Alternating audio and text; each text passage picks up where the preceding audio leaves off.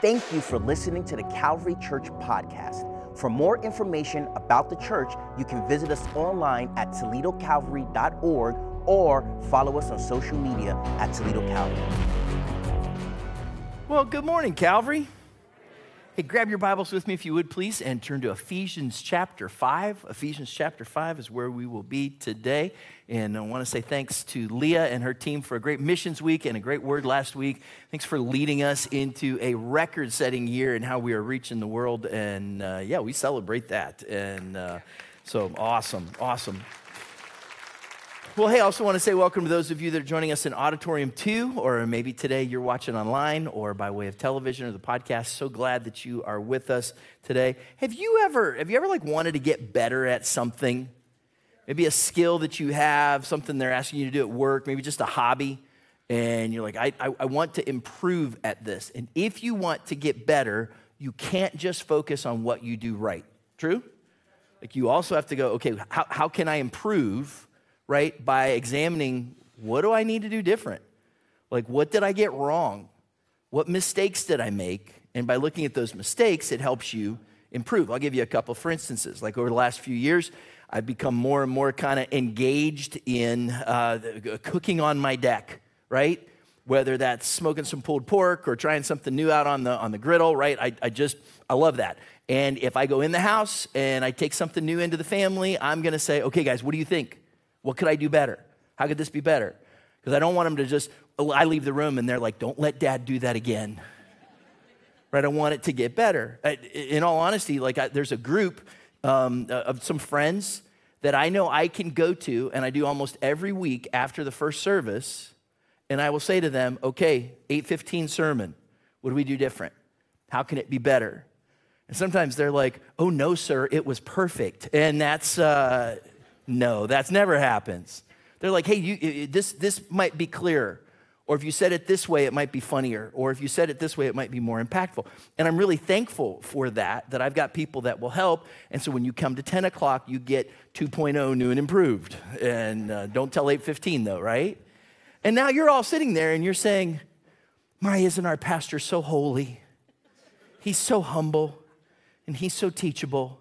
And can I tell you, there's a lot of places in my life where I make mistakes that are none of your business, right? Anybody else? It's all of us. But at some point, we have to take a look at those places because it's only by doing that that we're able to grow and make any improvement. We're in a series of messages that we're calling reverse engineering, right? We're looking at God's word and designing the life we want to live. And we've talked about this in our faith, and we've talked about this in our work, and we've talked about this in our finances. And for the next few weeks, we're going to talk about this in the area of our families. And we're going to talk about how can we live the life that God has designed for us? How do we design the life we want to live? And then looking at scripture, how do we then reverse engineer this so we can live out those truths today. And one of the areas where I think many of us have been prone and are prone to make mistakes is in the area of the relationships in our marriages. You'll often hear people say that marriage is under attack in our society. And to be honest, I think I believe it. Anybody else? Right, if, you just look at the many ways in which there are questions about marriage, the definition of marriage, who can be married, it, it's been at the forefront of our political and our cultural debate and dialogue for many years now.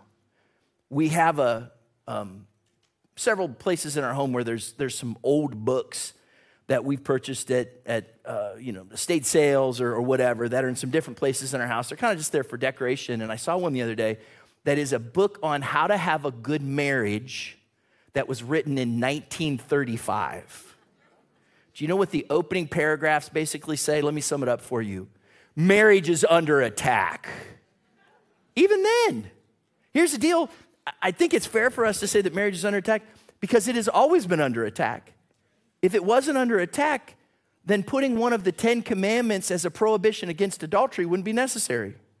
If marriage hasn't always been under attack, then much of what we read in the book of Proverbs, especially as advice to young men who are building their families that Solomon writes to his son in the book of Proverbs wouldn't be necessary. The enemy knows this that one of the primary ways that God builds civilization, that he builds societies, that he builds salvation into generations comes through the family, doesn't it? And so if the enemy can attack our families, then he has the opportunity to stop the things that God wants to do, the things that God has designed. As recent as this week, a friend that reached out to me and said, I don't think we're going to make it. So, for the next two weeks, uh, we had originally planned for this to just kind of be one week. We are going to talk about marriage for one week. Then I looked at the message and realized that it would be about 90 minutes long, and I didn't think you would be up for that. Amen? I did not expect that much enthusiasm. And, uh, but, but we're, we're going we're gonna do it in two weeks, right? So, we're going to look at marriage for the next two weeks. We're going to base our thoughts really off of just one verse Ephesians chapter 5, verse 21. Ephesians chapter 5, verse 21, Paul writes this Submit to one another out of reverence for Christ. And what Paul will do from that verse on is give to us some of the most practical teaching on our relationships that we find in all of Scripture.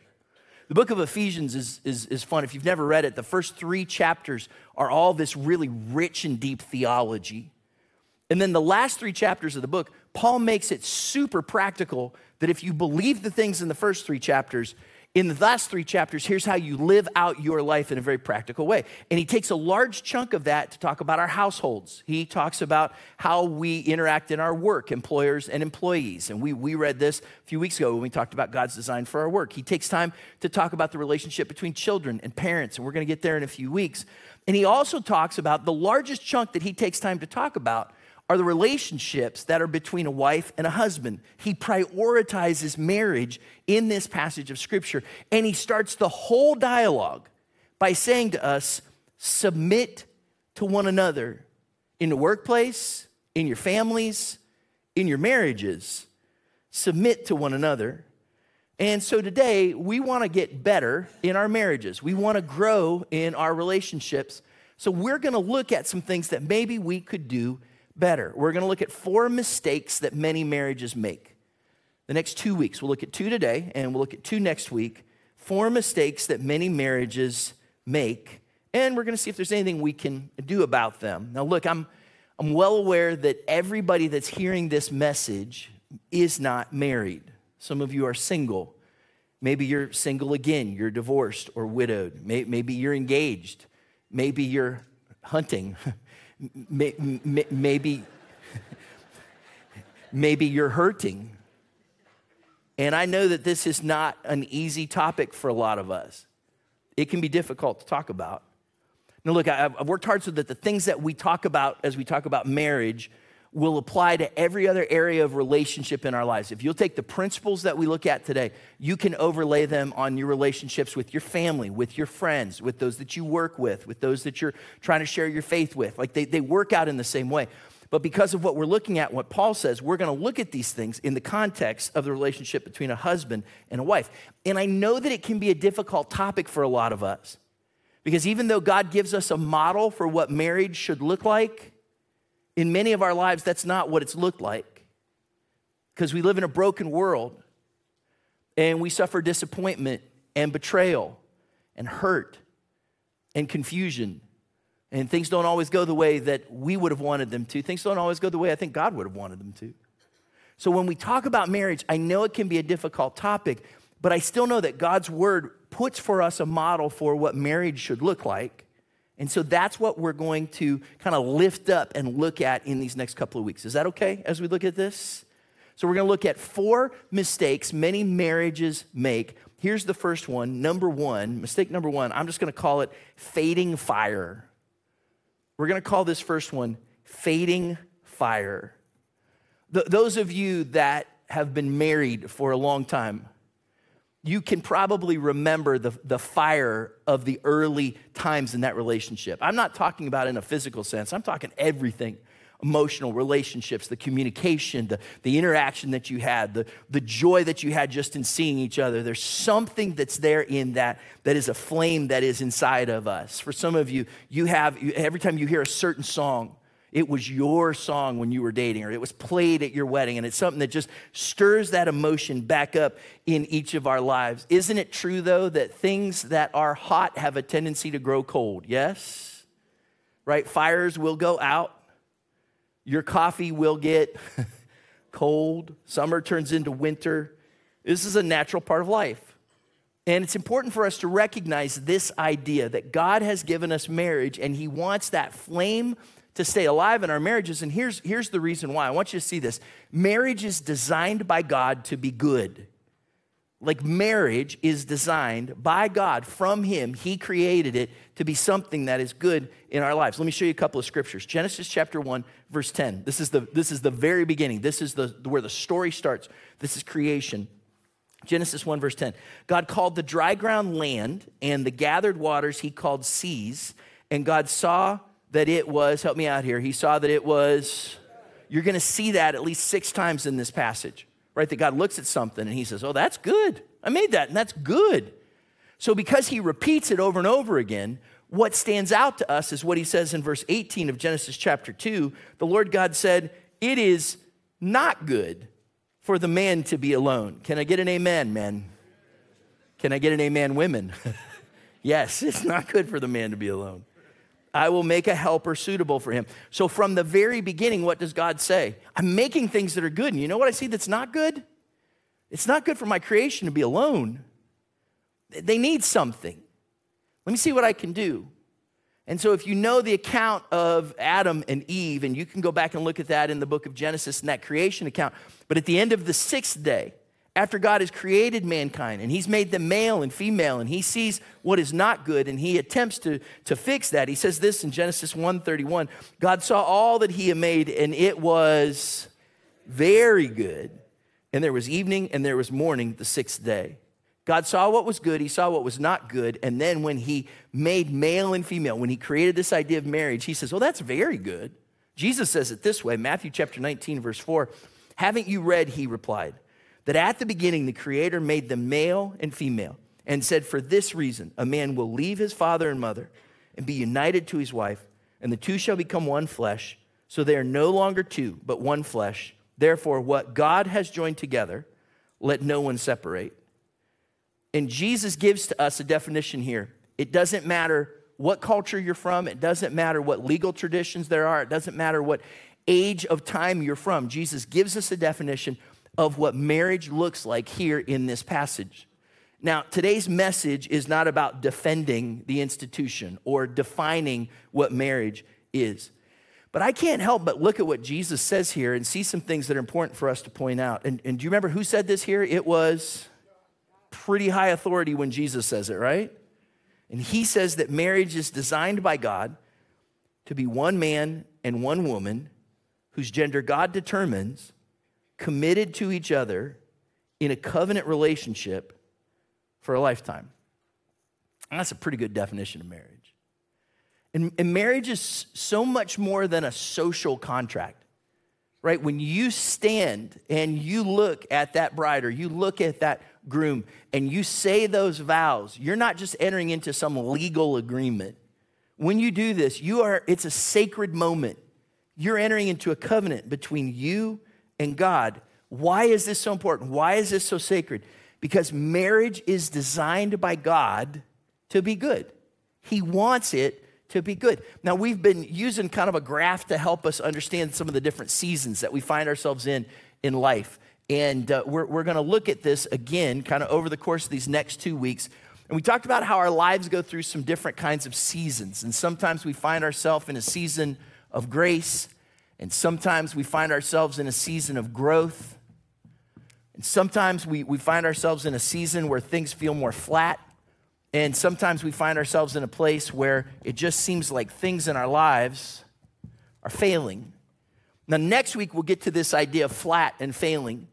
But here's what I want you to see about marriage God has created it to be good. And as a part of this kind of season of grace, the place where He wants you to live, in a place that's filled with His blessing, in a place that's filled with His help, He wants you to live in this place of grace in our lives. He created it, He included it in the story of creation. God loves marriage. I honestly believe God loves your marriage, and He wants you to live in a place of His grace, and that those, those flames, that that fire would not fade.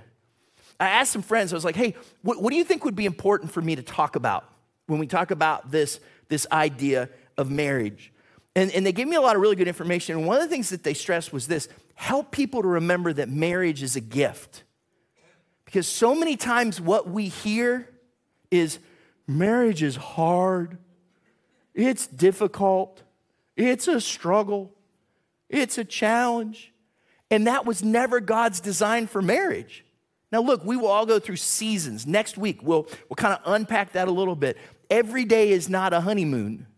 But one of my friends said, for some reason, some people think that marriage is designed to be their personal purgatory.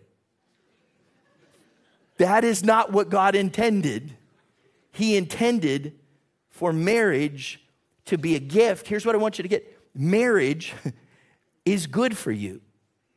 And understand this that there's, there's a lot of myths that are in our society, things that people begin to believe that just truly aren't true. A lot of times people say, well, there's no real benefit to marriage, or your own personal satisfaction matters more, or the good of the family is not as important as your own life, or that kids make your life miserable. Somebody laughed out loud in the last service when I said that. Or that religious people are just as likely to divorce as those who are non religious. And the reality is that a lot of those ideas are myths. As recent as research that's being put out just in the last week there's been this huge study that's been done by a professor at the University of Virginia that has done research to show us that marriage is good for us. There's this popular wisdom that says that single people are happier, that single people are wealthier, that divorce is often unpreventable, and that parenthood makes you unhappy. And research will show, not just within the Christian world, not just within the church, but longitudinally across all these different categories, what they found is this that there is no single factor that better determines happiness and life satisfaction than marriage. What he says is this get married because married people are happier. It's an interesting study and something to consider, especially when the world and the culture around us oftentimes tell us just the opposite. So I want to encourage you live in this place of grace, which also means don't let that fire fade. So you have to ask a question, especially those of us that have been married for a while. What can cause the fire to fade? Like, what is it that can cause the fire to fade in our relationships? I'll give you just three thoughts real quick. One is that, that time can cause the fire to fade. In our relationships, just time, it's natural over time, as life goes on, as we get busy, as our families grow, as our responsibilities change through the different seasons of life, it's natural that time can cause the fire to fade. Anyone here been married for less than a year? Anybody? We got anybody? I don't. I, oh, okay, okay, okay, good. In the first service, there wasn't anyone, and I said something that I shouldn't say, and so I'm not going to say it in this service. But, but, in the first service, I said, yeah, they're all probably still at home. But that I shouldn't I shouldn't have said that. So I'm not going to say that in this service. This service I won't say that because it was inappropriate. I shouldn't have said it.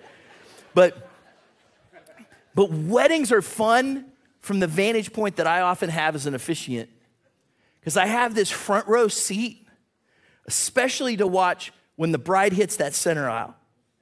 When she comes walking down, and the look on her face and the look on those that are there, and everybody stands, and there's the moment, and there's music, and maybe the doors open or wherever the venue is, all those things that happen. But I love to look at the groom because he's usually just starstruck in that moment. And the best ones cry. Watch this big guy just so emotional in that moment. Why? Because there's something sacred about that moment when it happens. But what happens is time. And if we're not careful, that fire will begin to fade. So I talked to a few friends this week who I know have been married for 50 years or more. And I said, hey, can you help me? Tell me, if I'm going to preach about marriage, what do people need to hear? And one of my very wise friends said, well, I got, I got three things. And he kind of told me a few stories. Let me sum it up. One, he, he said, make sure you stay patient. And he said, make sure you're quick to forgive. And then he said, Don't get caught, but sometimes you just have to turn off your hearing aids.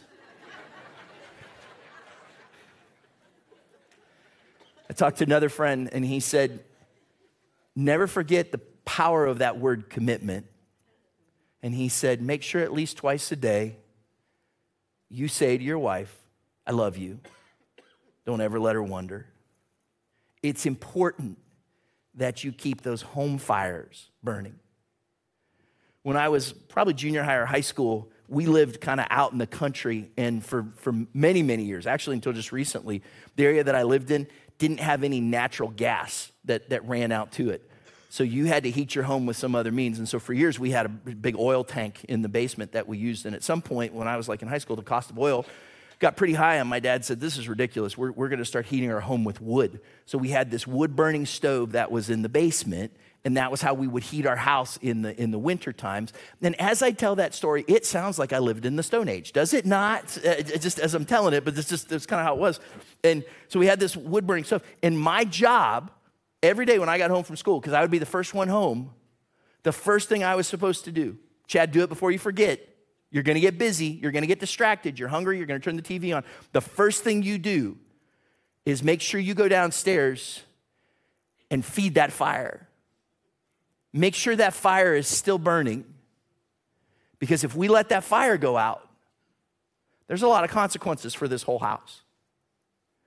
And we have a responsibility from God who has entrusted us with a really good thing to make sure that one of the top priorities in our lives, husbands and wives, is that we invest in our spouse, that we treasure our spouse, that we love our spouse. We'll talk next week about a little more practically how this gets played out, but that we make sure that we keep those home fires burning. Does that make sense? So, so that's one of the things that, that time, if we're not careful, will cause the fire to fade. Here, here's another one. Let's just call it this tension can cause the fire to fade. If we're not careful, the tension of life will cause the fire to fade. Now, we'll, we'll see this more as we walk through this next week, but tension in a marriage is normal. You take two people who are not perfect and who live in a broken world, and they will sin against each other. Like there will be moments where there will be tension that will come into our marital relationships. For years, there's a, there's a gentleman named Dr. John Gottman who has studied marriages and relationships for decades. And he is known for having the ability to sit with a couple for a certain period of time, and he can, with 90% accuracy, determine just from this meeting that he has with them whether or not their marriage will survive or if they'll get a divorce just by, just by hearing them, and actually by hearing them talk to each other.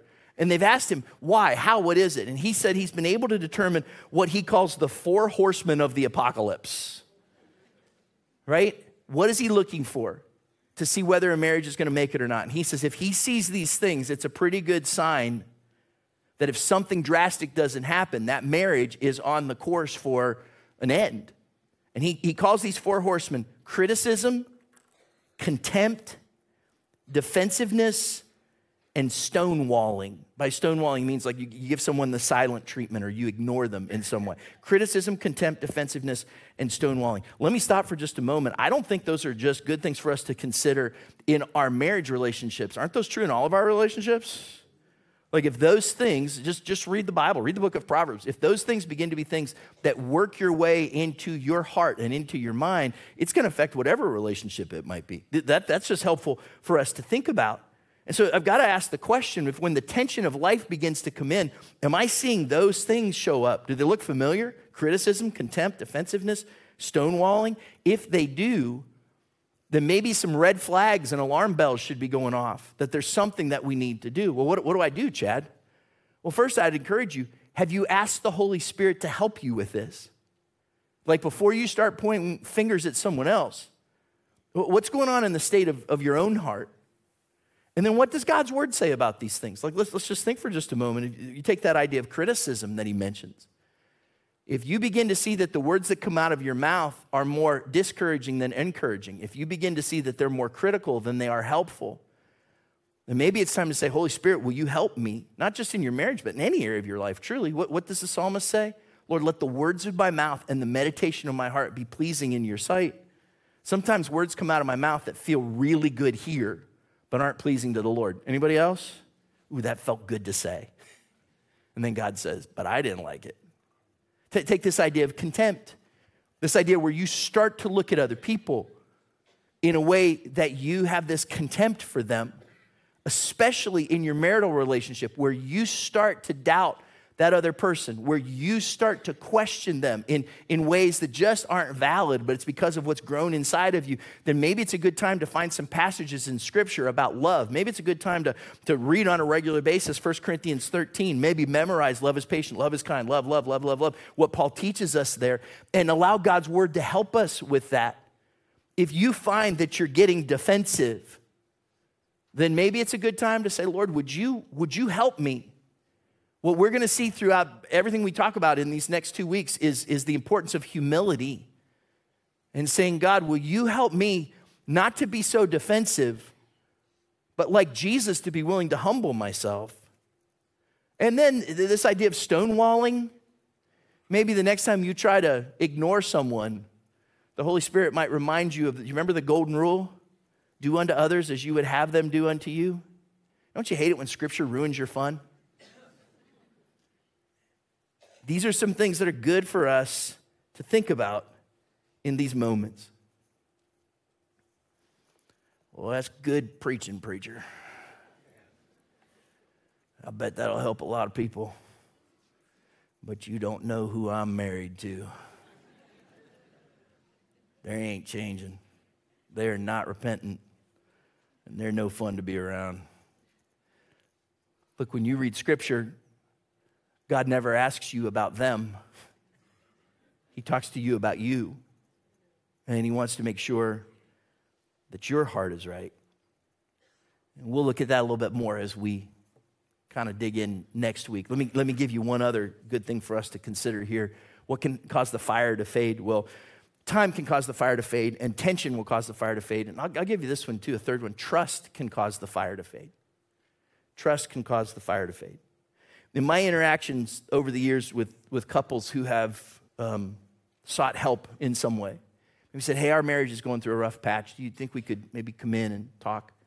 Is that they will oftentimes come in and sit down with a pastor, and there's three things that come to the surface. Usually, the issues that they're facing usually come in one of three categories, and oftentimes more than one, sometimes all three in their finances, in their family, or in their physical intimacy. I could just say sex, but it sounds better to say family finances and physical intimacy. Doesn't that sound like I'm more classy if I say it that way? But it's one of those three areas that they'll say, hey, we have an issue in our lives in, in these. And here's what I've come to learn those are usually just symptoms, they're usually not the issue. What is the underlying issue usually comes out in family or finances or conflict with, regarding sex. But the actual disease is usually not those things. Those are just a symptom. The disease, oftentimes, I, I can categorize it usually in, in one of three ways. Oftentimes, it's just plain old selfishness. Right? And we'll look at this as we as we go through this even more next week, but this idea of selfishness. The second one, oftentimes, it's this idea of contempt. That at some point we begin to get this attitude towards our spouse that is not filled with goodwill. Instead, it's, it's absent of love and it's more like contempt. The third one, though, and this is the one that I think is really fitting as we talk about this, is this idea of there's a lack of trust. That somewhere, somehow, your, your spouse lost trust in you. And if that's the case, it's really hard for those fires to burn. Maybe it was through unfaithfulness. Maybe it was through words that were said in a, in a moment of tension. Maybe it was just too many times that you didn't take the garbage out. and that escalated into things that weren't petty, but became really unhealthy. And now that relationship is at a place where, for it to move forward, it's going to mean regaining that trust. If, if you're the one that finds yourself in that place, can I just give you a word of encouragement? Do whatever it takes to regain that trust. Like you take those steps, you choose. It's going to take humility. It's going to take longer than you think it should. It's going to take you being willing, maybe on more than one occasion, to walk through a process of repentance, depending on the intensity. of the, of the way that maybe you have lost that trust. But can I tell you, whether it's getting rid of all secrets or telling them all your passwords or it's making sure that you communicate in a way that you're not used to communicating, even if you feel like this is taking longer than it should, you be willing to do whatever it takes to regain that trust. It's like when you go through a tunnel, isn't it? When you go through a tunnel, it's dark and you're not sure what's on the other side. And oftentimes it seems like it takes longer than it should. But the only way for you to get back out into the sunlight is for you to go through that tunnel. Does that make sense? And sometimes that's what it takes to rebuild that trust. Can I also say this to the person who maybe has, has lost trust? Don't forget that God is a God of forgiveness. And I honestly believe I've seen it happen so many times where just the right time the Holy Spirit is able to do this this work of forgiveness that brings restoration and healing. But both parties have to be open to that and allowing God to bring that and to bring trust back into that relationship. Now, uh, let me just be real, kind of practical and honest about where we're at. For some of us, as we talk about these things, especially kind of the, the way that the fire can fade with time or tension or trust, there's many of us that go, well, I've got some regrets. I know I haven't always done it right. There's things I can tell you just writing a message like this, this guy's got to say, there's, there's things that, that I've not done right. There's things that, that need to change even in my own heart. Here's what I want you to know. If you're, if you're sitting there and some of this is hard to hear, number one, God forgives. Aren't you glad for that? That He forgives us. And your marriage mistakes are not unpardonable sins. And second, you can't go back and change the past. So what do you do? You start where you're at today. You start moving forward in the ways today that you know that you need to. My question is Is the fire fading? And if it is, are you willing to do something about it? Just as a, as a quick aside, we, we want to help as much as we can as a church. That's why Leah just talked about the young and married retreat that's coming up. That's a great opportunity for those of you that are under 40 to maybe take a, a, step to, to see that fire renewed. Things like our women's conference is a great opportunity to kind of grow for the ladies, but to, to kind of grow in some of those areas. There's, there's counseling and resources. There's, there's things like if you're not familiar with Right Now Media, you can go out to our website and there's all kinds of studies that are there. Just click on the media tab, go to Right Now Media all kinds of studies that are there to help a, a, couple that you can that you can walk through video things that you can walk through together. We have a class that meets on wednesday nights one, one on parenting and one specifically on marriage. And you can find out more about that if you go out to our website and take a look there to help with this idea. Here's the first mistake. It's fading fire. Are you ready for the second one?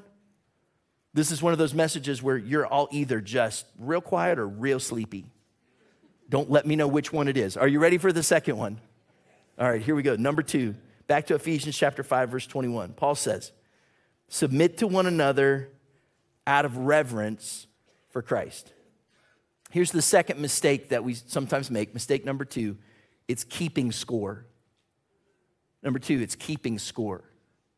Again, this is not just true in marriage relationships. What does Paul say about all these relationships? He says, submit to one another. It's this idea of mutual submission. And before he starts talking to anybody specifically, he talks to all of us generally, and he tells us that we are to serve one another. What's the opposite of serving one another? When we keep score of how we're being served.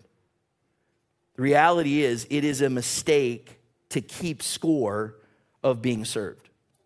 If you're busy counting and keeping score the ways that maybe you've served better or someone hasn't served you, if you've got a list of those things, that's a big mistake in marriage and it can be disastrous. In fact, that, that's one of the things that I would say if you want your relationship to grow to a place of health, this is key that you don't let this idea of keeping score become something that fills your, your reality. The, the truth is, right, right over here, so many of us are quick to want to keep track of how we've been served when what's a whole lot better is if we would just keep in mind how we're serving. Not what's been done to us, but have we been faithful with what God has called us to do? Which leads us, I think, for these next few moments to everybody's favorite part of the discussion of marriage in Scripture. Yes, ladies and gentlemen, we are going to talk about the S word submission. Today, we're going to look at the passage that Paul gives to us in Ephesians chapter 5. And he talks about this very loaded word, especially in our culture in our day and time, when he talks about submission in the marital relationship. I didn't write the letter, I just deliver the mail, okay? Let's look at what he says. Ephesians chapter 5, verse 22. First, he hones in on the females. He says, For wives, this means submit to your husbands as to the Lord. For a husband is the head of his wife, as Christ is the head of the church. He's the savior of his body, the church. And as the church submits to him, so you wives should submit to your husbands in everything. Isn't that every wife's favorite verse? Can I get an amen? That's what I thought. right? What does he mean? What's he talking about? What does he mean when he says, submit to your husbands in everything. It's, it's a loaded word, let's just be honest. But I love the way John Stott is a, is a kind of a world famous theologian. He, he wrote about this, and look what he said about this passage. The wife's submission is but another aspect of love. What does it mean to submit? It is to give oneself up to somebody. What does it mean to love? It is to give oneself up for somebody. And I love that definition of it because remember, Paul's not talking just to ladies to submit. He says all of us are to submit in this passage of scripture. And the picture that's there is this submission is you love someone. And if you love someone, you give fully of yourself to them. So let me give you just a couple of thoughts about what it is not. Because over time, this scripture has been misused. So much so that I think for a lot of us in our Bibles, we'd love to be able to highlight it and then just click cut and then just delete it and never paste it anywhere else. Let's just get rid of this part. But it's beautiful if you look at what Paul is saying here. And what he's not saying is that, wives, you're a slave. And by no means is this license for abuse. Look, if you, if you find yourself in an unhealthy or abusive place, can I tell you this? That is not God's design. He wanted marriage to be good. And if you find yourself in an abusive place, and we can help, please find someone from our team. We do not want you to stay in that place. And men, can I talk to you for, for, for, just a moment? That passage of scripture there about submission was never intended by Paul to be a weapon. Do you know what really, honestly, angers me as a pastor? Is the number of times that I hear men who take that scripture and twist it so that they can then say to their wives, See, woman, you're supposed to submit to me. That is not God's intention at all. In fact, Fellas, let me show you what he meant was just the opposite. Ephesians chapter 5 verse 25. For husbands, this means love your wives just as Christ loved the church. He gave up his life for her to make her holy and clean, washed by the cleansing of God's word. He did this to present her to himself as a glorious church without a spot or wrinkle or any other blemish. Instead, she will be holy and without fault. In the same way, husbands ought to love their wives as they love their own bodies. For a man who loves his wife actually shows love for himself. No one hates his own body, but feeds and cares for it, just as Christ cares for the church, and we are members of his body. Can I give that to you in the Chad Gilligan version? Is that all right? That whole passage says this Wives, submit to your husbands. Husbands, die for your wives. Give yourself completely for her. Why, why husbands? Why is that the, the place that's there? Because in any healthy thing that God has created, there is someone who is the leader. And in God's design, He has called the husband to lead, not so you get a power kick, because anything that is healthy has some level of responsibility and accountability, doesn't it? Like, think about it. You think of any, just take any professional sports team. They will have not just one coach, but a series of coaches. And those coaches figure out where their strengths are and how they can work together to make that team successful and they give and take and they submit and they trust each other and they work together to lead their team to victory. But at some point, if something is not right with that team, do you know who's responsible? It's the head coach. You know who's going to get fired? It's the head coach in those moments. And fellas, God has called us to be responsible for our homes. Not so you get a power kick, but because someday you and I are going to stand before Him and answer for how we've led. Does that make sense? So th- this is why Paul says this to us. Go back to the, the t- can I tell you this real, real quick? Like, like Paul also says this. He says, men, you are to treasure your spouse. You're not to see them as someone that is just subservient to you. you are to treasure them. Ladies, if you are looking for someone to be your husband and they don't treasure and serve you, keep looking. Can I get an amen? Right? I think that's huge. And Paul says, or excuse me, Peter says this. He says, guys, do not be harsh with your wives. He tells us to treasure them and love them. Back to Ephesians chapter 5, verse 31, as the scriptures say. A man leaves his father and mother and is joined to his wife, and the two are united into one. This is a great mystery, but it is an illustration of the way Christ and the church are one. So again, I say each man must love his wife as he loves himself, and the wife must respect her husband. Here's a synopsis In marriage, the wife and husband set aside themselves and mutually submit to each other in respect and sacrificial love. In marriage, the wife and husband set aside themselves and mutually submit to each other in respect and sacrificial love. Next week, and, and, and please, I don't usually say this, but don't miss next week because, because there's, a, there's a second side to all of this. Like, we're going to unpack this more next week where it all just kind of makes sense into a bigger picture. But oftentimes I'll hear people say, marriage is 50 50. And can I tell you, that's bad advice. Marriage is not 50 50, marriage is 100 and 100.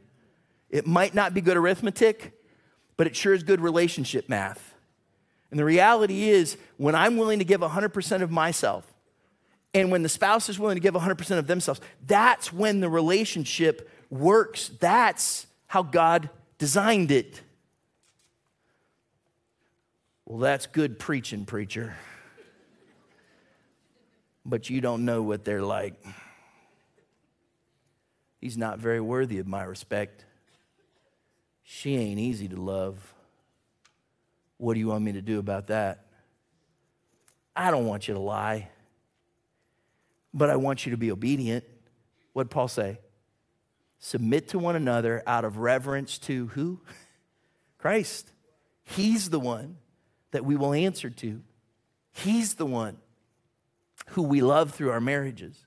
Even in those seasons when it's not easy. And can I, can I caution you? Marriage becomes a battleground when we are busy keeping score. Your marriage becomes a battleground if you find yourself busy keeping score. It, selfishness is a killer, right? And if you are always keeping score, where do we keep score? Uh, maybe it's a, who, who does more in the kitchen or, or who takes care of the kids, or we, we, choose areas like sex or our work or our words or our sarcasm or negativity. And we keep score in those places and we see who serves each other. And I use that word battleground because on a battleground, the whole point is that someone has to win and someone has to lose. And when you get that mindset in your marriage, it is destructive. Let's just be honest. Conflict is going to happen. I don't know how they measure this, but the experts say that 69% of all conflict, especially in a marriage, 69% of all conflict is unsolvable. Do you know why? Because there's no clear right or wrong. It's just based on your personality.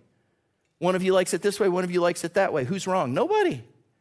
It's just in those places we have to find places of compromise and we have to love and we have to serve. Nothing derails a marriage like selfishness. So don't be afraid to let the Holy Spirit help you to forgive the Holy Spirit help you to be humble because you know this no team wins when they're busy playing against each other. No team wins when they're busy playing against each other. I, I tell a story just about every time that I do premarital counseling. Um, I, think, I think I've told it before, maybe you've heard it, of a, of a time when our kids were playing like, like rec ball, like they were, they were little, like kindergarten age, and playing like basketball in the YMCA. And there's no, there's no real structure to those leagues. Kids just kind of go out there and run around and they don't keep score. Do the parents keep score? You better believe they do. Because I want everybody to know my kid beat your kid. Can I get an amen? And I remember one game in particular, one of our, one of our boys was out there and um, the kids are all, you know, under the basket and the, kid uh, throws up the ball and, and it bounces off the rim and kind of bounces around and it doesn't go in and it's on its way back down. And my boy, that's right, my boy reached up strong, got that ball, brought it down, and immediately put that ball back up, bounced it off the backboard just the way he'd been taught, and it went right through the hoop of the other team's basket. And I'm excited standing on my feet, and everybody else in the stands is looking at me going, Is that your boy? That's your boy that just scored a point for the other team. How many times in marriage are we so focused on ourselves and what we can do and how we can win that we end up scoring against, sinning against the very person that God has called us to treasure and to love? You're not on different teams, you're on the same team. Then why is it so hard sometimes, Chad? Why is it so difficult for me to extend grace? Why is it so hard for me to serve? Why is it so hard for me to love? Do you know what I've found? Is so many times it has nothing to do with that relationship you have with that other person. It's not horizontal, it's vertical. Until we are confident in who we are in Jesus, it's hard for us to serve anybody spouse, friend, neighbor, coworker. Do you know what I'm talking about? But what did Jesus do? Jesus literally, actually modeled this by dying for his bride. He gave his life on the cross so you and I could know forgiveness. Look, if you want to be able to give freely to other people, you can never give freely when you're holding on too tight. It is only until you humble yourself and say, God, will you help me? that that relationship can move forward. Some of you find yourself in a place where literally you look at your marriage and you go, only God can help us. And the truth is, He's in the restoration business. Jesus modeled that for us, but please know this look at the cross. Restoration always begins with sacrificial servanthood. And if you're gonna see God work in your marriage, it'll only start if you're willing to say, God, I serve you as I serve my spouse. So, can I ask you to stand with me today, if you would please? And um, we'll, we'll pray here in just a, a few moments with regards to what we've talked about today. But like I said, everything we talked about today applies in so many other areas of our lives. And some of us, we're having a hard time trusting God. We're holding on tight, and it's hard for us to serve Him or anybody else because we haven't trusted in Him. So we're going to sing a song these next few moments that simply says, I trust in God. I loved when we sang that song earlier that it says, and I throw up my hands and I praise Him. And that, that might be a new step for some of you. Maybe the very best thing we can do in these next few moments when we sing those words, I trust in God, would literally be to lift our hands and to look towards heaven and say, God, I trust in you. And so, Father, in these next few moments, we put our confidence, our hope, our trust completely in you. In Jesus' name, amen. Blessed assurance, Jesus is mine.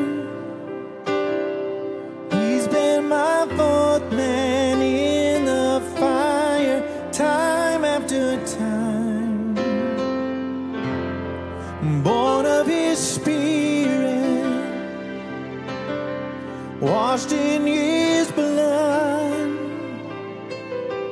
and what He did for me on Calvary is more than enough. I trust in God. I trust in God, my Savior,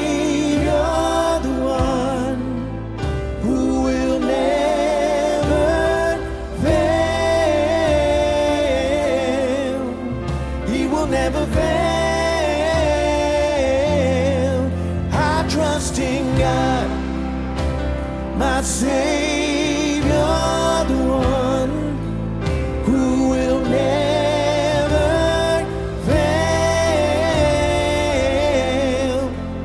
He will never fail. Come on, every voice, I sought the Lord.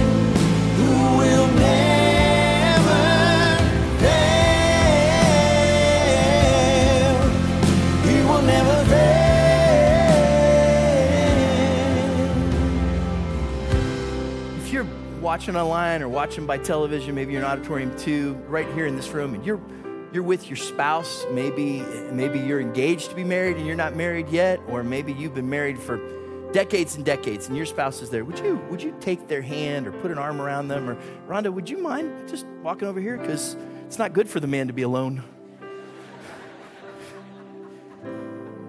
I don't know I don't know what's going on, right? But I'm gonna guarantee you for every marriage, there's some place where you gotta say, God, I trust in you. God, we put this in your hands. Lord, we trust in you. Like, don't miss this moment and don't let this be the only moment where this happens. But let's pray, Father, we come to you. Lord, you've given us the gift of marriage because you said it's good. And Lord, for many of us, we need to be reminded to keep that fire burning. Lord, to not let those things that come in life cause us to lose the great value and the treasure that you've given us in our spouse. So, Lord, I pray that there would be something divinely spiritual that would happen, supernatural and restorative in relationships represented by those hearing this message today. God, that you would let new fires burn again of the goodness of the marriage that you've given to us.